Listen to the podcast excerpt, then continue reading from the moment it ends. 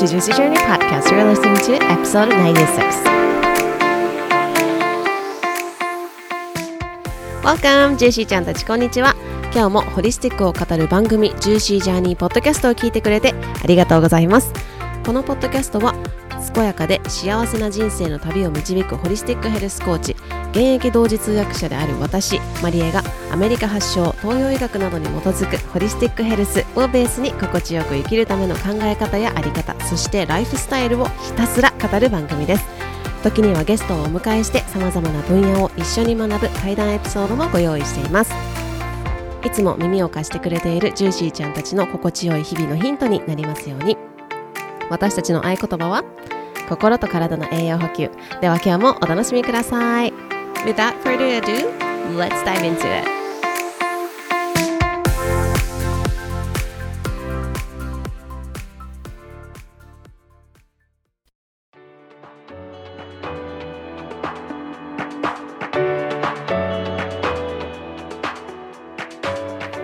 Everyone, thank you so much for tuning in to another episode of Juicy Journey Podcast 今日も Juicy Journey Podcast 聞いてくださってありがとうございます、えー、エピソード96となりました、えー、今日はですね Before we start, we have two things to announce、um, we wanted to share with you ということで2つあの私よりお知らせがあります1つ目はですね、えー、インスタグラムの方でも、えーと、お知らせがありましたけれども京都でのリアル、えー、ワークショップイベントがありますイエイ ということで、えー、3月25日土曜日のですね2、2時から4時の2時間なんですけれども、えー、心と体で今ここを味わい尽くすメディテーションということで、えー、京都とサウンドヒーリングと抹茶というこの奇跡のコラボみたいな、あのものをですね、え実施します。これが、え3月25日土曜日の、え午後2時から4時です。はい。で、この、えー、ワークショップというかこのイベントではですね、心と体が緩む。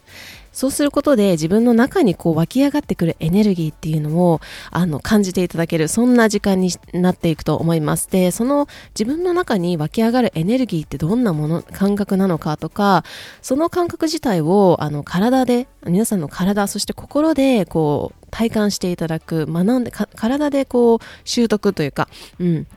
体感していただくことで、この日々の忙しい、あのー、中に、あの、取り入れていただける、そんな時間と空間を、このエネルギーたっぷりのですね、京都で一緒に、えー、過ごせたら嬉しいなというふうに思っています。私たちの感情だったりとか、あとは体だったり、もうすべて思考もそうですけれども、すべてはその五感を通して私たちは感情も、あの、得ているというふうに言われていますのか、えー、あ、五感ですね。五感っていうのはですね、まあ、目、耳、鼻、口、あとは皮膚っていう、まあ、感覚器官なんですけれど、ここを癒すというか、まあ、癒すというとね、なんか疲れているっていうイメージがあるかもしれないんですが、癒すっていうのは、あの、調和するというか、日々、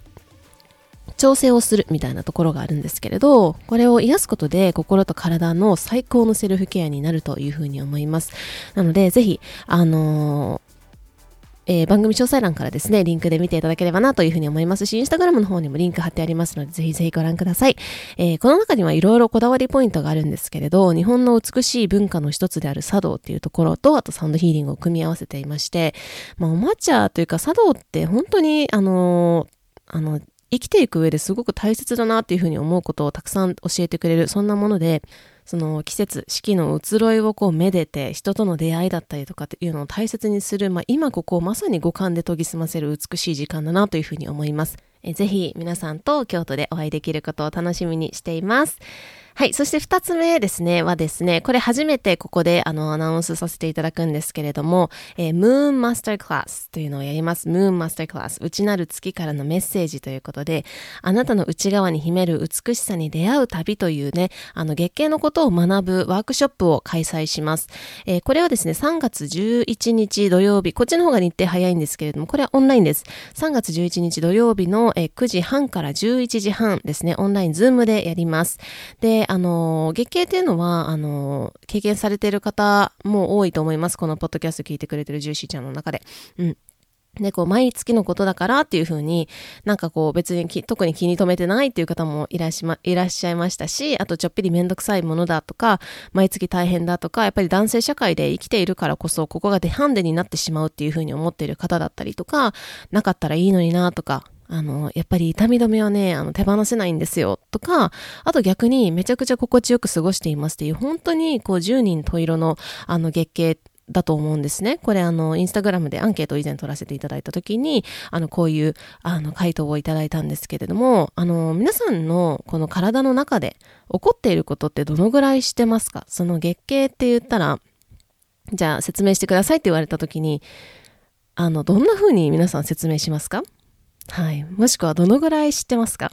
それが全部一言ではなく自分の体の中で起きているんですね。なので、その、このあのマスタークラスの中では月経のイメージがガラッと変わって、そのあなたの内側に秘める美しさっていうのに出会って、そのパワーを引き出していく、そんなホリスティックに月経を学ぶマスタークラスとなっています。えこのあのマスタークラスで学ぶことはですね、あの、ホリスティックな観点から見た月経ということで、あの、保険でね、学校の保険で学ぶような、あの、月経の学びじゃないです。はい。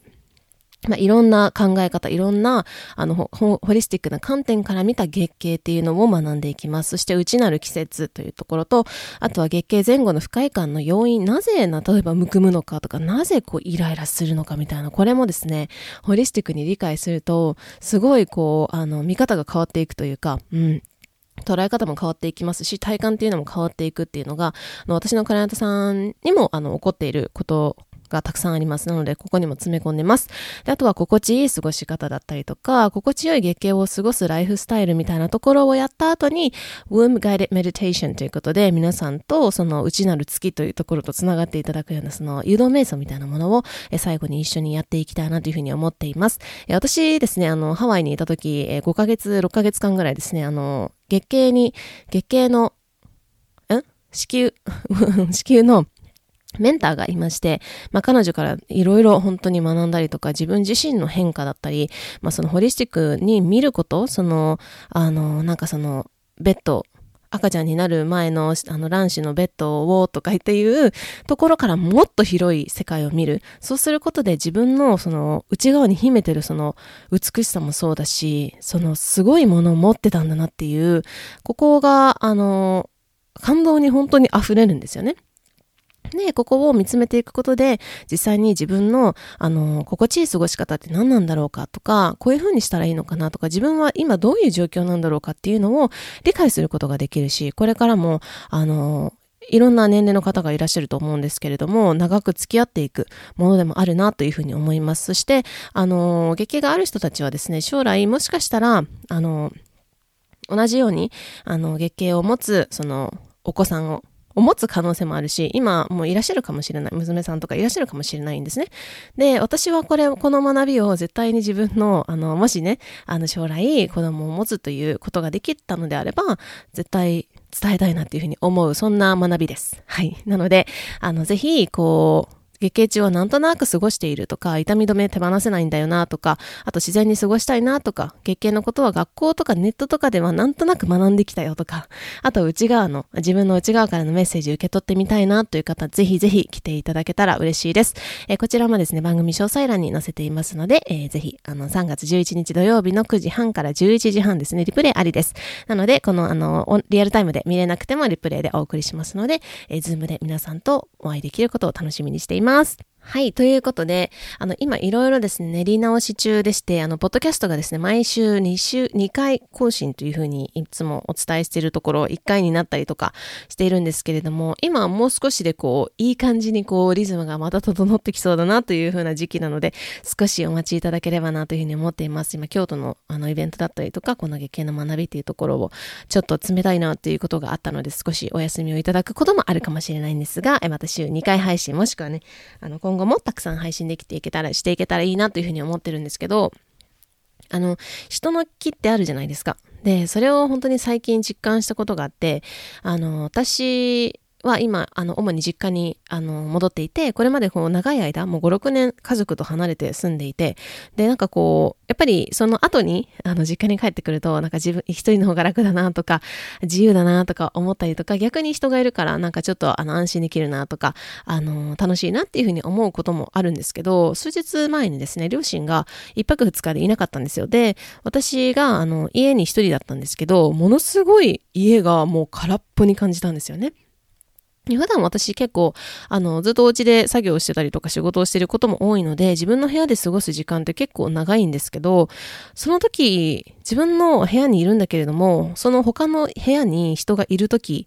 と、いや、本当に家に一人の時と全く感覚が違うというか、人の血気って無意識に感じてるんだなというふうに思いましたし、こうしてポッドキャストも発信したらですね、すぐに聞いてくださる方がもう50人ぐらいいらっしゃって、だからこそその、あの、皆さんの気、良いエネルギーっていうのが、あの、私が発信しようと思う、こう、すごいこう栄養というかエネルギーになっているなというふうにあの思ってます。なので皆さん本当にあの聞いてくださってありがとうございます。はい。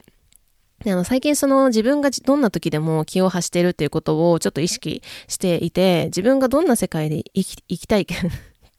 生きたいかというのは、自分がですね、作り出しているっていうお話をまあ聞いたんですね。で、あの、その自分の世界、自分は現実がを作っているっていうのはよくいろんなところで言われると思うんですけど、改めて、あの、またこの話、この話っていうのが私のところに現れて、で、そのことを夢にまで見たんですよ。なので、そういうことを伝えられるっていう夢を見たんですね。なので、ちょっと、あの、これはと思って実践しているんですけど、こう、笑顔で、こう、笑顔で良いエネルギーというか、その、あの、なんか例えば、嫌なことがあった時に、なんか、店員さんがありがとうございましたって言ってくれたことに対してなんか、あ、癒されたわっていう時ないですか？なんかそういう私は存在でいたいなというふうに思って、なんか嫌なこととか、あの悲しいこと、辛いこととかあったりとか、まあいいことでもいいんですけれども、あった時になんか、ほっとこうエネルギーを変え、なんかこう、変えられるじゃないけど、そこにこうエネルギーをちょんって できるみたいな、そんな存在でいたいなっていうふうに私は思っているんですね。だからこのポッドキャストもそうなんですけど、あの、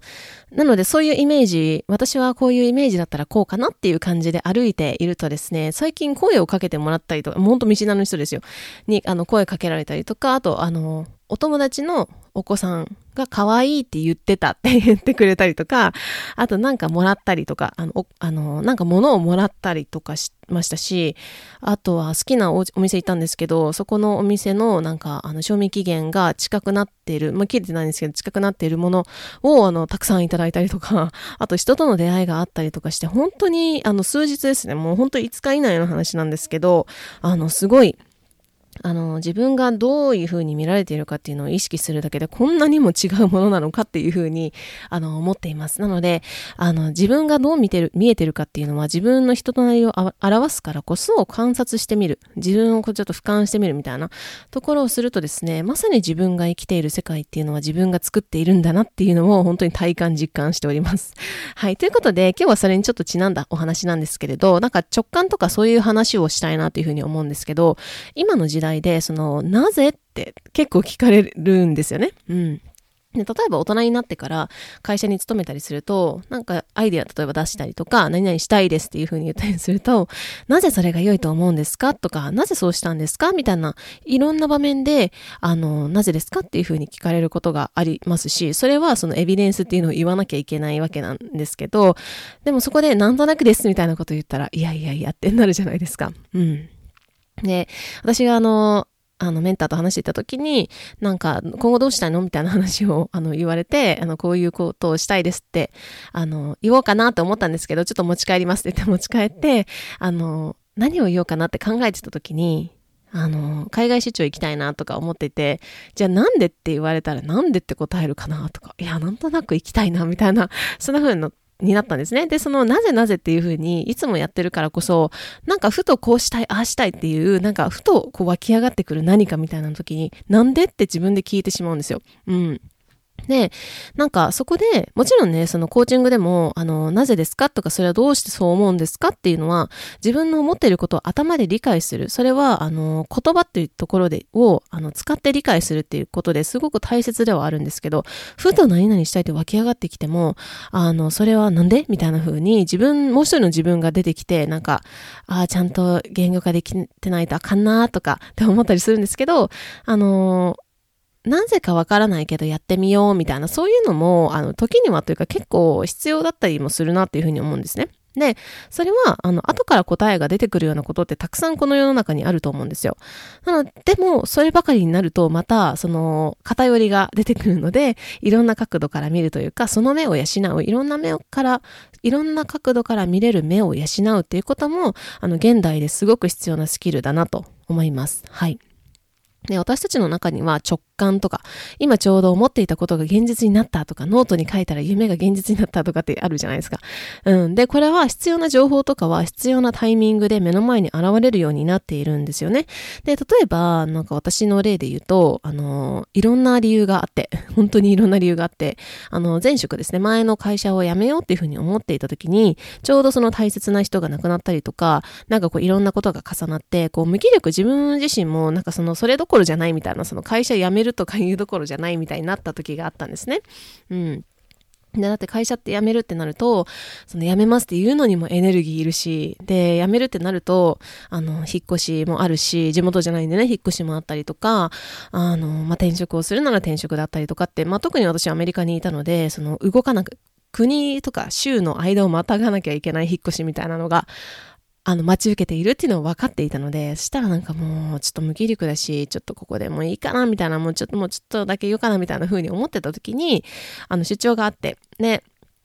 あの、取引先のロビーに通してもらって、そこで、あの、ここで待っててくださいっていう風に座ったんですね。で、あの、はあ、どうしようかな、とか思いながら、あの、本当上の空って言うんですよね、あれはね。上の空でもう椅子に座って、ああ、とか思っていたら、目の前にですね、あの本棚があったんですね。で、そこにバーって本が、あの、縦に、というか、背広っていうのかな？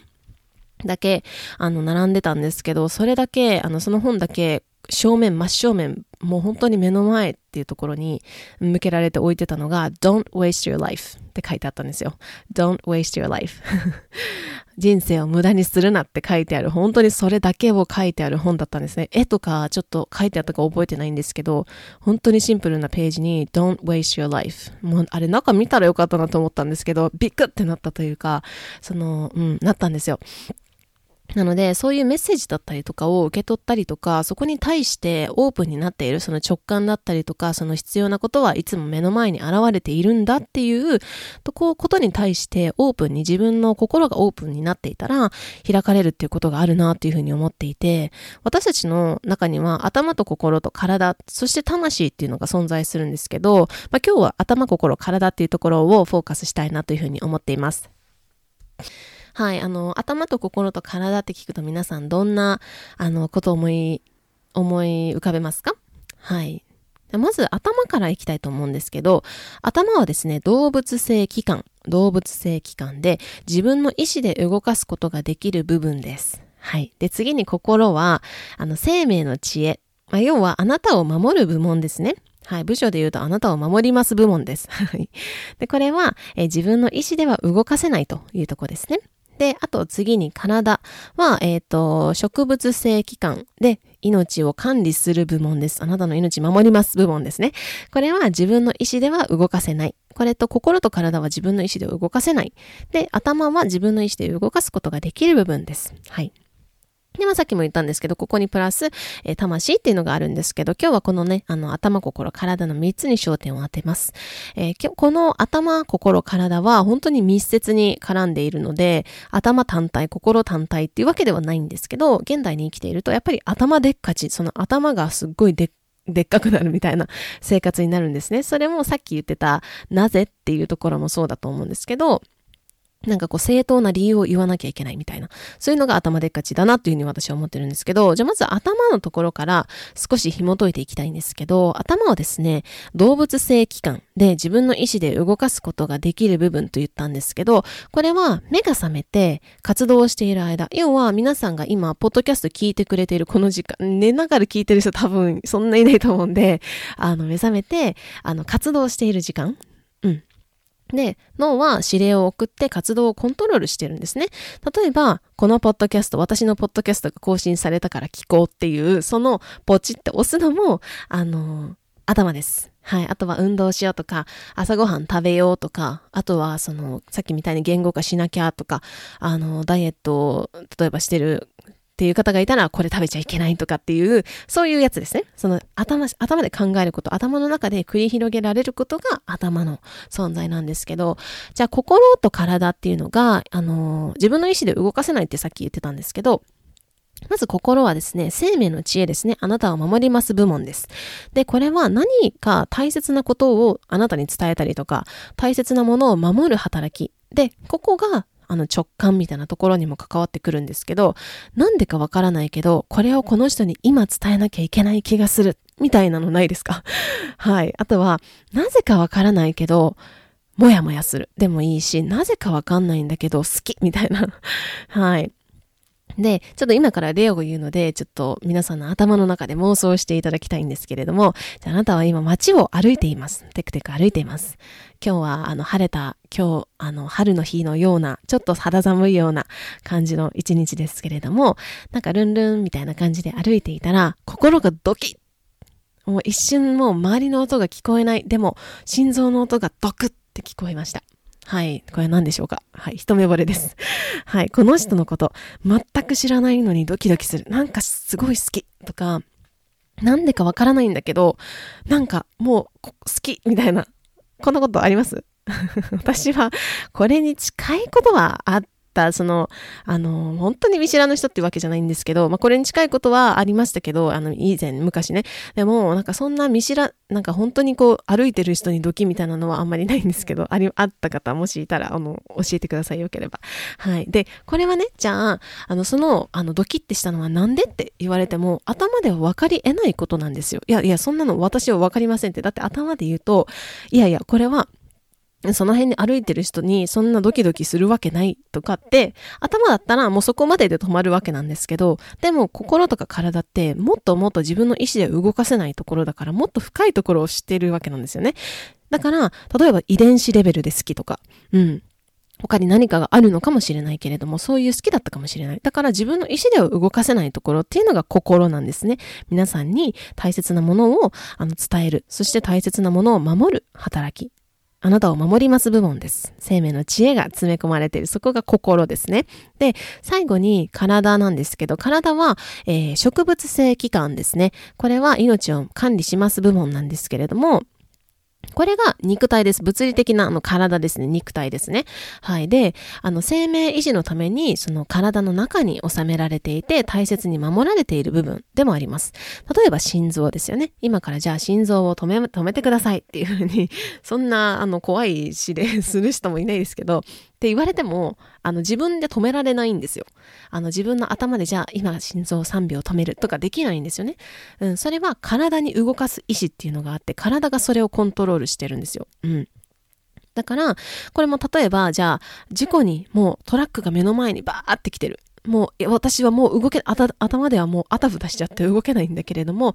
もう自分ではどうにもならないっていう時に、体はいろんなところ、まあ、要は思考を返さずに、返してたら遅くなっちゃうんで、返さずに、体の独断でいろんな筋肉っていうのを瞬時に、あの、頭で動かそうと思ってもできないような動きを、あの、してくれると。うん。で、あの、それを、そして、あの、あ体を守ろうとする。それがここの体の食、あの、命を管理する部門なんですね。で、あの、階段から落ちる時とか、なんかこう、倒れそうになった時とか、なんかいろんな事故を体験された方から私が聞くのは、スローモーションになるっていうことなんですよ。なんか、あの、一瞬のはずなのに、もうずっとめっちゃゆっくりなんだよねっていうふうによく聞くんですね。で、これは体がいろんな動きをしてくれていて、それは頭ではもうどうにも理解できないことなんですよ。だからそのぐらい、あの自分っていうのは自分の意思で動かせないっていうところが半分以上あるんですね。3分の1は自分の頭で動かしてるんですけど、その他は、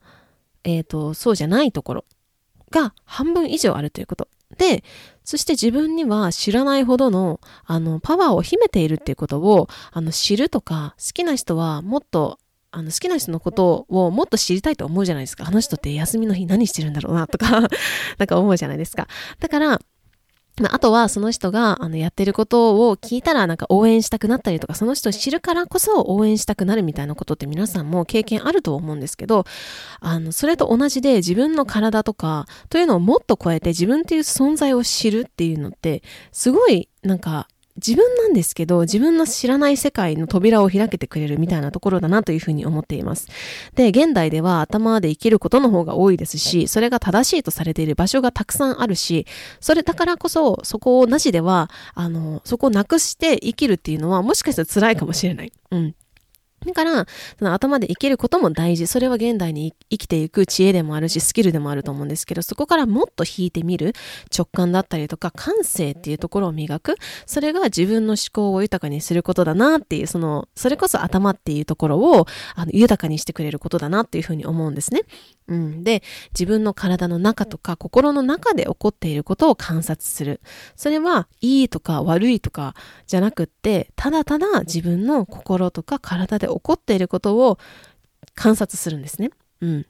ね、例えばスマホとか外のノイズから離れてこう静かな空間でお茶を飲むとか日本茶でもいいし例えばあの紅茶が好きな人でもいいしあの、まあ、紅茶でもいいし本当にそのお茶を楽しむとかあと芸術ですね美術とかでもいいし音楽とかを楽しむっていうのがだと思うんですよそこそれを通して自分の体と心の中で何が起こっているのかな？どんな、あの、ことを教えてくれているのかな？っていうのを見に行くんですよね。うん。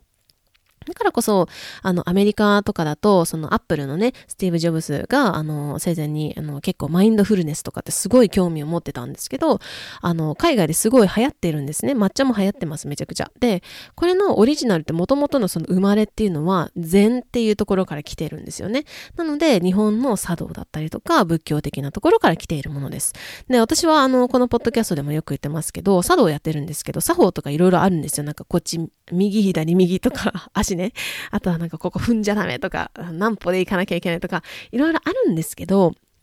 でも、それって、あの、本当に人生の大切なこととか、知恵的なところを学んでいるというか、それを、あの、その、先生から学ぶ、その周りの、あの、一緒に学んでいる人から学ぶ、そして自分から学ぶっていうのをやっているなっていうふうに思っています。なので、こんなにのめり込んでるんだろうなって思うんですけど、あの、何か現実にするために、そこに一生懸命になることってすっごく大事だと思うんですよ。一生懸命になるというか、そこに、あの、なんかこう、ぼーっとしてて夢が叶うっていうのはないんですよね。そこに努力とかがあるからこそ美しくなっていく。そしてそれが達成した時に、あの達成感だったりとか喜びっていうのが生まれると思うんですけど、体の、そこに対して体の、自分の頭だけでやるんじゃなくって、心と体っていう、その体のすごい力を借りるっていうんですかね。その体は私たちが思うよりもはるかにはるかにパワーを持っているので、その力を味方につけていく。それがしなやかで軽やかな生き方だなっていうふうに最近思っています。なので、ぜひ皆さん、その心と体っていうところを聞くというか、そこを観察する、そんな時間を、あの、作っていただけたらなというふうに思っていて、その時間を共有したい、そして皆さんと、あの、に、その、それをなんかこう、体感していただきたいと思って、あの、開催するのが京都のイベントでございます。はい。なので、あの、ぜひ、あの、ご都合つく方は、あの、京都桜がすごく綺麗な時期なので、ぜひぜひ、あの、来ていただけたら嬉しいなというふうに思いますし、やっぱりその空間っていうのを、あの、体感として体で習得するっていうのもすごく大事だなというふうに思っていて、体が知っているからこそ、その心地よさっていうのを、今後自分でその、作っていけるようにもなるんですね。うん。なので、こういう体で学ぶ、心で学ぶっていうみたいな、その頭でこう勉強カリカリっていうよりも、心と体で学ぶみたいな体験を京都っていうね、めちゃくちゃエネルギーがすごい力強くて、もう美しい場所で、あの、50センチ掘ったら江戸時代というふうに言われてますけれども、あの、そんな場所で、心と体を癒して調和をするサウンドヒーリングとお抹茶と美味しいお茶菓子をご用意してますので、美味しいお茶菓子で緩める時間、そして心と体の声を聞く、観察する、うん、そんな時間を一緒に過ごせたらいいなというふうに思っています。えー、ぜひぜひ、あのー、番組詳細欄にありますので、あの、詳細見てみてください。あの、申し込みもそちらからできます。えー、こちらもお席限られていますので、気になっている方はぜひお早めにということと、あとは月経の学びもですね、パワフルなのでぜひ詳細見ていただけると嬉しいです。ということで今日も最後までまで聞いてくれて本当にありがとうございました。Alright, I hope you're having a juicy, juicy day and I am sending lots of lots of love and good energy and everything. Alright, bye!